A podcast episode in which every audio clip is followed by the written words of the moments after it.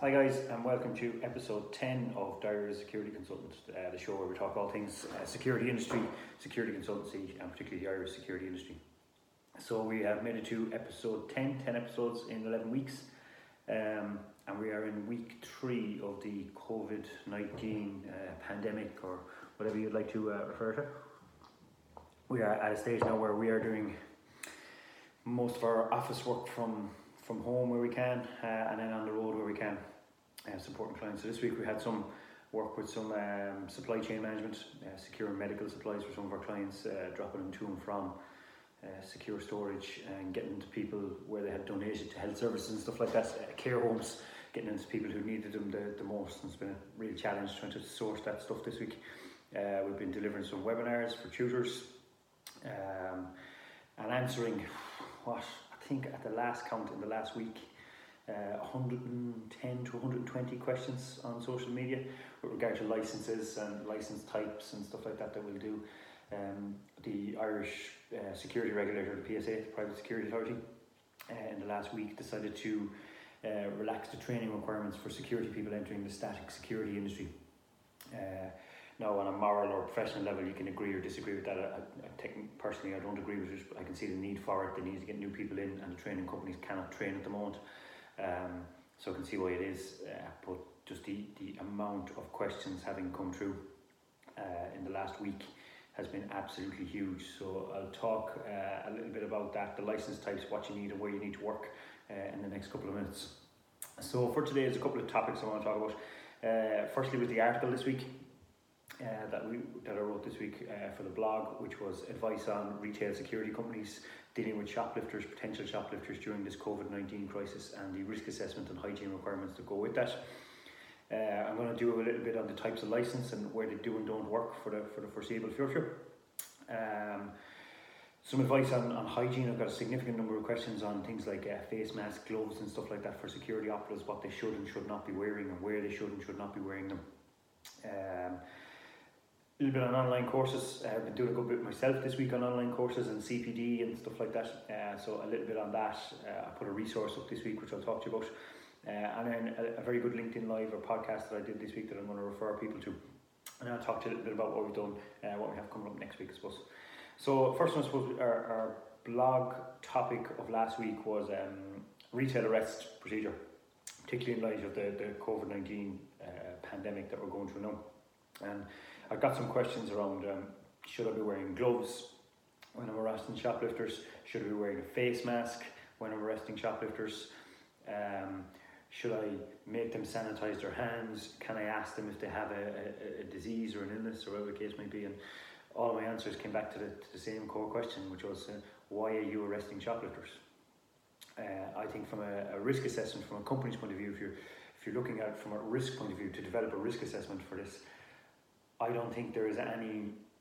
I find it very difficult. I won't say there. I don't think there is. I would find it very difficult to see how a company could risk assess arresting, detaining, and bringing shoplifters back into a store as a safe activity for their employees uh, in the current climate. I think that in light of the hygiene risk, in light of the transmissible disease risk, in light of the always present uh, risk of violence, uh, in light of the control measures that governments are suggesting, uh, things like maintaining social distance, um, staying in open spaces, stuff like that. I don't think it's a, a, a I don't think there's many control measures that you can put in place.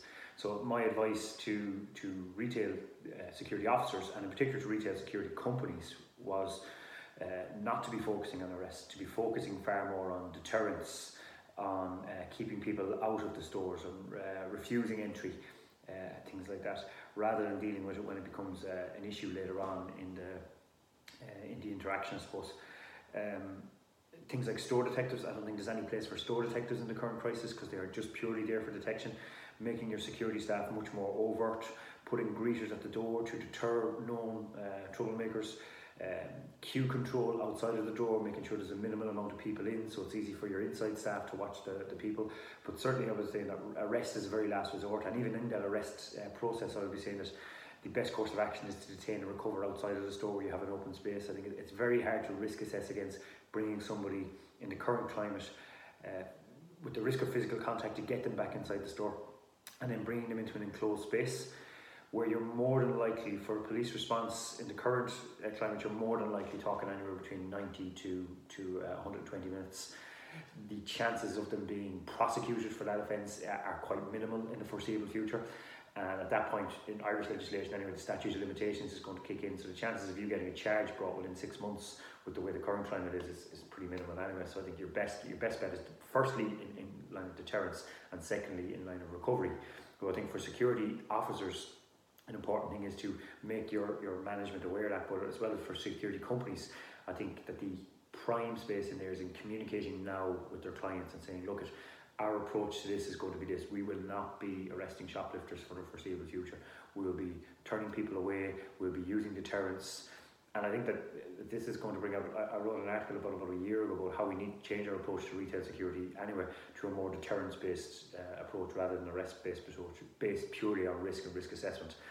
Um, and I think that I suppose this pandemic is going to, to help bring about that change, I suppose. It's going to change an awful lot of industries anyway, but I think the retail security industry is one that's going to be very much changed because risk now is, uh, is, is being seen. The actual risk uh, of these type of activities is being seen. Uh, I would also say from a, from a risk assessment point of view, all those control measures like your PPE, your gloves and your masks and stuff like they're they're an afterthought to things like policy, procedure, getting your safe systems to work in place, having the correct level of supervision, having the correct staffing levels. They are much more important than providing a person with a pair of disposable gloves to stop a, a, a shoplifter. Uh, so that was the article of the week. Uh, I undertook then to write um, a risk assessment, a sample risk assessment uh, for uh, one of my clients uh, who runs a small security company who was giving staff uh, that he could give to his clients to explain his actions. Uh, I have that available. If any security company out there would like a copy of that risk assessment, just give us a, an email, uh, info at securityoperative.ie, uh, and we'll get it straight straight across to you. Uh, if there's a high enough demand, I'll stick it up on the website for people to get. Uh, but obviously, I don't want to just put up on the website and give it out without somebody accompanying and, and background, I suppose, information to go with it. So if there are any small security companies out there uh, who need a risk assessment to justify this to their clients, feel free to get in touch. It's there, it's available, it's free, there's no charge for it. Um, I'm not going to make it available to security officers for the simple reason is that I don't want to put a risk assessment in circulation that contradicts your employers because even if your employer's one you don't agree with, it's still the one that you must uh, abide by. So I'm not going to make it available to individual security officers, but companies, managers, supervisors who want it, absolutely get in touch. Uh, for the larger security companies who have their own internal environmental health and safety teams or safety managers or safety reps, I would strongly advise that you look at your risk assessment for carrying out arrests uh, or for dealing with shoplifters or theft in the current um, environment.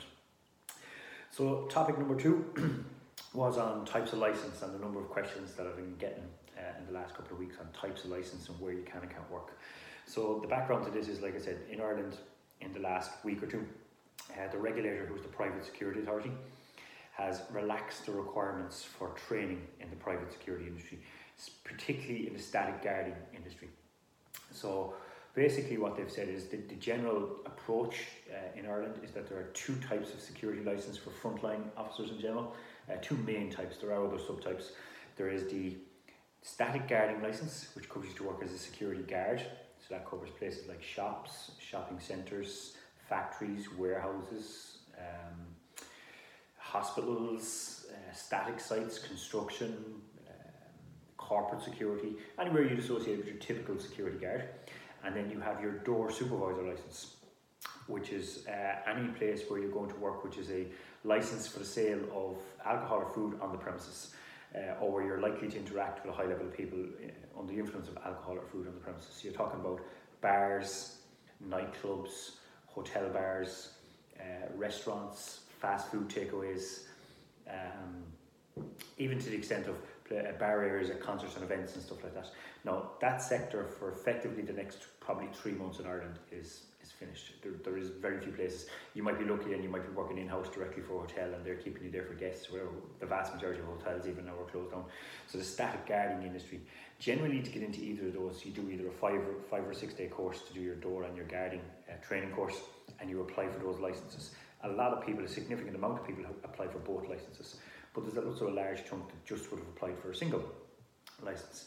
So the static guarding industry was saying, look, because the training companies cannot bring people into a classroom, and because the licensing authority won't allow online or live webinar based training, then we can't get new people into the industry. So the regulator has, however they came to this decision, decided to allow people to apply for licenses without the required training. Now, from a professional point of view, it is ridiculous because you're going to have people coming in with no, no training, working alongside, getting paid the same rates as people with training. You're going to have untrained people. Now, what they have said is that the, the, the security contractor who hires them must give them one day's training to get them up to speed, and they must complete the, the full qualifying training course for licensing within three months. Now, again, there's a couple of issues there. One, if the training providers can't be, bring people into a classroom, how can the companies? And two, people who are out of work in other sectors like retail and bars and stuff like that are going to get into the industry, do three months work without training, and get out when their own workplace opens up again. So, but look, the decision is made. I absolutely see why they needed to make the decision. From a professional level, I don't agree with it, but from a business level, you can absolutely see why they needed to get people into it. Some of the suggestions that have been made that, that I would agree with was that you've got a significant chunk, 7,000 odd people in the industry with door supervisor licenses who've done within reason the same training course as the guys with the static security licenses, but aren't allowed to work in a static security capacity for the next couple of months. Uh, and there's advantages disadvantages to that as well. Um, some people are saying because of the subsidy that the government has put in place, there's no incentive for those people to come across. Absolutely, you know, you will have those few, people, but there are also a cohort of people that could have been used. Uh, so the questions I've been getting is around things like where can I work with this license? I have a uh, I have a door license. Can I work here? I have a you know what I would be saying to people who have a door license and no static license, apply for the static security license. Uh, there are companies out there who will fund it apply for it. You don't have to do any training. It'll be fast tracked for you. Your company can get you fast tracked and you'll be straight into static work and you can work and you'll have that license for the next three years. For those people who have no license, same thing. Apply. Do your day's training, get in, but please go back and do the training course because you're going to put yourself or other people at risk. Other questions I've been getting is around things like uh, we have a vacancy for queue management outside the front of uh, a supermarket, managing queues or whatever the case might be. Uh, and that's a predominant, that's really where the thing is. Queue management is crowd safety. It does not fall under the remit of licensing. You do not need a license for it. It is stewarding of crowd safety. It's outside the realm of licensing. There's pros and cons with that. Pros, you do not need a license. Your staff do not need to be licensed. Cons, you cannot access control, tell people they can't go somewhere, tell people they can't do anything. You are just managing a queue. The other con is you don't fall under the employment regulatory order for the security industry, so there's no obligation on them to pay you the 1165 rate. I can see some companies doing the right thing. They are paying people the 1165, and some companies I've seen advertised going up to 13. On social media, there's been a, a real, I suppose, furore, I suppose, or, or, or backlash, and that people saying all oh, people should getting 13, 14, 15. I can understand from both sides of view, points of view. There's supply and demand. There's extra risk, extra hazard look, the reality is we sign up for risk and hazard. Our job as security is to manage risk and hazard. Giving a person more money does not make them manage risk better. You know, that's that's my opinion. Is it a more risky role? Absolutely it is. Can some companies afford to pay more? Absolutely they can. But the reality for security companies I see on the other side is they cannot just turn around to their client in a time of need and say, we are now going to charge you more. You know, uh, that's not the way the business world works. Uh, so I can see from both sides. Look, the goal has got to be for the next couple of weeks to keep society safe. Afterwards, we can deal with the, the issues around should it have happened, shouldn't it have happened, getting these people upskilled and trained. Uh, and obviously, we're there and I'm there to help anyone who wants to get upskilled and trained. Anybody, any small security companies out there, get in touch. I can put you in touch with people who can help you with that day's training uh, in, in different ways and stuff like that. Because operationally, I know everybody's strained at the minute. Uh, but I suppose the goal is to get society through this as safe as we can and security industry has a big part to play in that. And bitching and moaning about money, now is not the time for us. We just need to get through this and let's deal with this afterwards. Then you know. Uh, next topic: advice on hygiene. Probably the next biggest question I've got around things like um, I'm wearing a mask and gloves, and my employer is refusing to supply me. I'm working in this factory, and we haven't been given any additional N95 masks or whatever the, the case might be. And for me, it comes back to risk risk, risk. What is your actual risk? He said, I could pick up this virus because I'm, I don't have a surgical mask. The surgical mask does very little to stop you picking up the virus. Uh, or they won't give me disposable gloves. Disposable gloves are an aid, they do very little to stop you picking up the virus if you're not using them correctly. what the medical professionals are saying, and from my own experience, and I have a little bit of medical training uh, and a lot of risk management training, is washing your hands, sanitizing, and maintaining social distance are the three control measures. Using a pair of disposable gloves and then not changing them after every single interaction does nothing to stop you transmitting the virus. Using a pair of disposable gloves and touching your face with the disposable glove does nothing to stop you picking up the virus. Wearing surgical mask and using dirty hands to put it on and off does nothing to stop you picking up the virus. In clinical, risk assessed environments, medical, healthcare, where you're dealing with symptomatic patients, absolutely there's additional control measures, test centres, hospitals, stuff like that. Know, but for the vast majority of security industries, hand sanitizing, hand washing, and social distancing is what you need.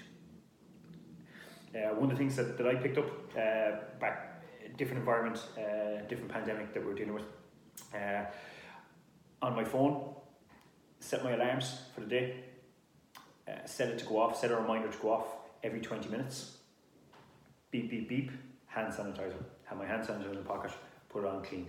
Every third one, beep, beep, beep, wash the hands. Go off, hot water, soapy antibacterial things. Wash your hands properly. There's loads of tutorials on there. If you do need to wear gloves, they are disposable gloves. So I would say in the next couple of weeks, we're going to start hitting shortages of those around the place. So a security person changing gloves and constantly using gloves is using up a supply for people who may really need them and is doing very little to protect the security person, if I'm honest.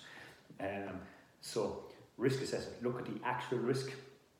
Do you need to be wearing gloves? If you do need to be wearing gloves, then you need to be changing those gloves. And bear in mind that that is a drain on resources. I'm not saying don't do it. If it's needed, absolutely do it.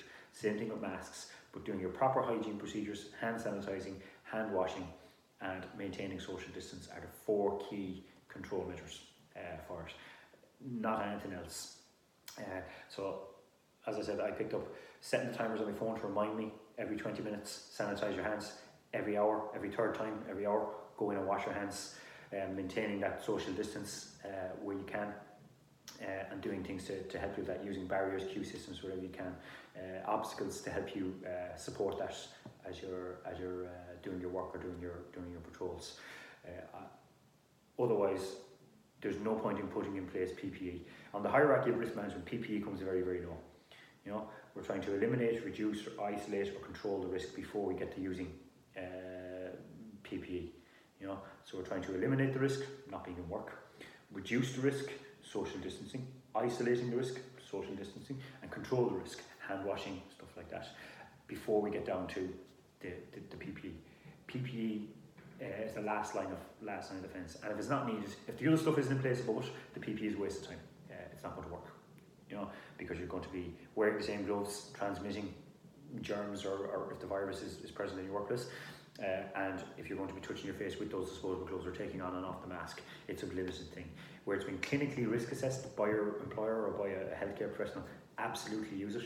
But otherwise, you really need to think about what's the most adequate control measures uh, that I can put in place that manages the risk. Uh, next topic online courses. I think this is a brilliant time for people at the minute to start looking at their own education. I've set myself my own goal of doing some kind of education thing every single day.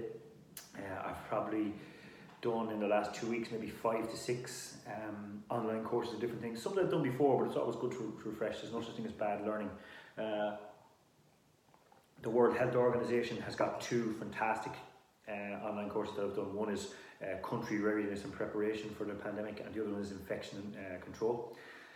Um, Alison, the online learning platforms, has got some fantastic um, COVID 19 uh, training courses and infection control training courses.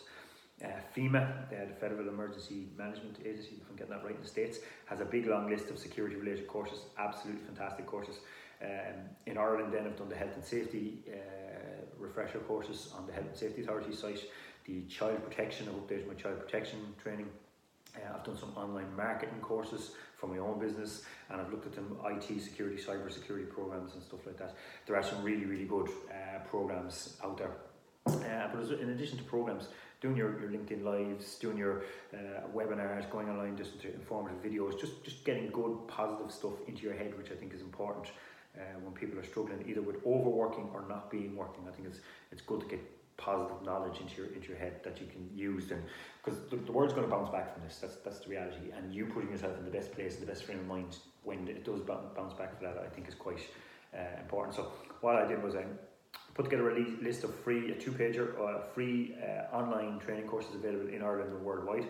I put them in a PDF and I put them on the resource pages of our website uh, securityoperative.ie on the resource pages you'll see a tab uh, it says free online training courses. If you click there, the PDF is there with all of the links to all of the training courses. Uh, one that I just did, uh, or in the process of doing at the moment, which is a really good one by uh, a friend of mine, um, former colleague, uh, Justin. And listen, uh, he's got a really good cybersecurity basic awareness training program that he's got on his website. I'll link it in the in the show notes to this video.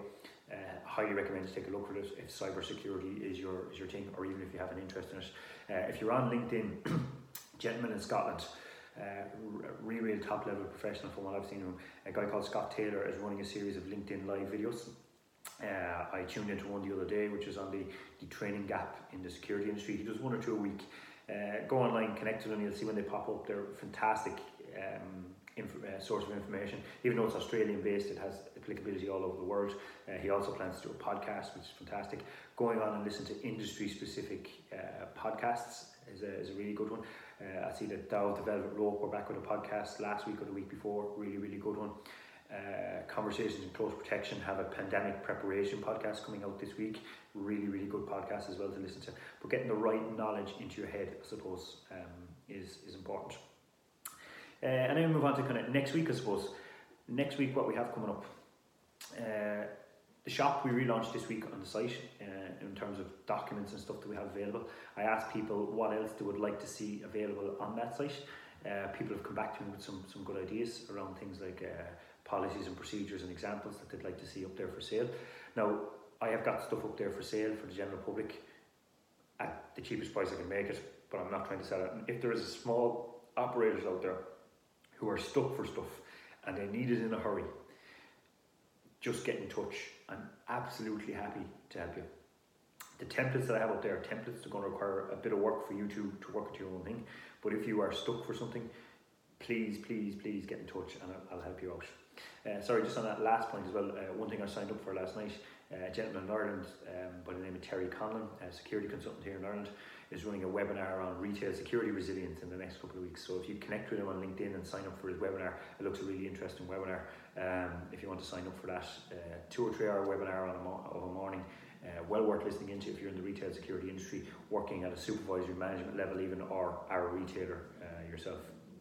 Uh, last thing I want to talk about the nightclub security manual. We've had it out for what year and a half now, something like that. What I have decided to do um, in the back end of my website for clients, we've always had a, a system where we've had videos and webinars explaining various sections of the of the manual and how to write your policies and procedures. What I'm going to do is I'm going to make that available publicly. Uh, most of it will be free. Some of it will be, you know, you're going to buy a version of the uh, webinar version of the manual. But I'm going to start releasing these webinars and PowerPoint presentations over the next couple of weeks, bit by bit. Um, I'm going to start next week uh, they're, they're, most of them are recorded, some of them I do need to record. It'll be a combination of uh, interactive PDFs, webinars, and um, e learning um, programs, uh, certain modules. It's, it's not a training course by any stretch of the imagination. You're not getting a cert and learn, but if you're writing policies and procedures, they're just very informative webinars. So there's going to be a full version of the manual in, in like an online version, uh, me talking you through how to write your, your security manual, and then there'll be other little snippets that are, that are released over. So that's that's what's coming up uh, this week, I suppose. Um, we're using various systems, uh, voice over PowerPoint, things like Zoom and stuff like that that we that we use to um, bring it out. Stuff that I would have traditionally used for things like cascade briefings and stuff like that. Now, I suppose every education company, I suppose, in the country is using, but even security consultants, you have to start leveraging, leveraging technology to make it work. Uh, the technology is there, and we only use a fraction. Like th- this week, uh, I think I was letting people know uh, I put up on Instagram, I was checking and rechecking all my medical equipment and kits and restocking the kits and expiry dates. And uh, I, I, use an app I think I've spoken about before. I'm going to do an actual full program on this app. I think it's a brilliant app called iAuditor from Safety Culture. It basically allows you to do things like risk assessments, security reviews, um, risk reviews, uh, inventory checklists, stuff like that, uh, all in their app. It's a fantastic app. I basically have all my stuff. I have an asset register of everything within the company, an inventory check. So I have my medical inventory check. Go through everything. All the expiry dates are listed. You update them. You print your report, and you have it there. You know. So at all times, I know what's available to me. Um, but leveraging that technology, this week I was completing um, overdue uh, where I couldn't get out the client sites. You send them the online thing, ask them to self audit, return it to you, and you give them advice on control measures. You know. Um, so leveraging the technologies out there to keep your business running. Things like Zoom have helped that.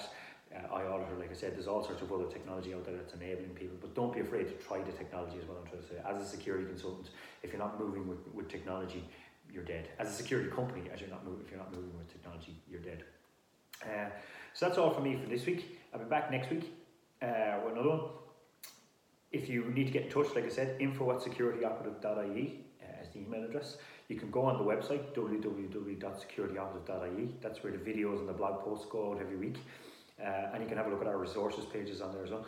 Uh, you can get in touch with us on, on Facebook, Security Operative, uh, on LinkedIn, Security Operative Consultancy Services, and on Instagram, Security Operative Consultancy Services.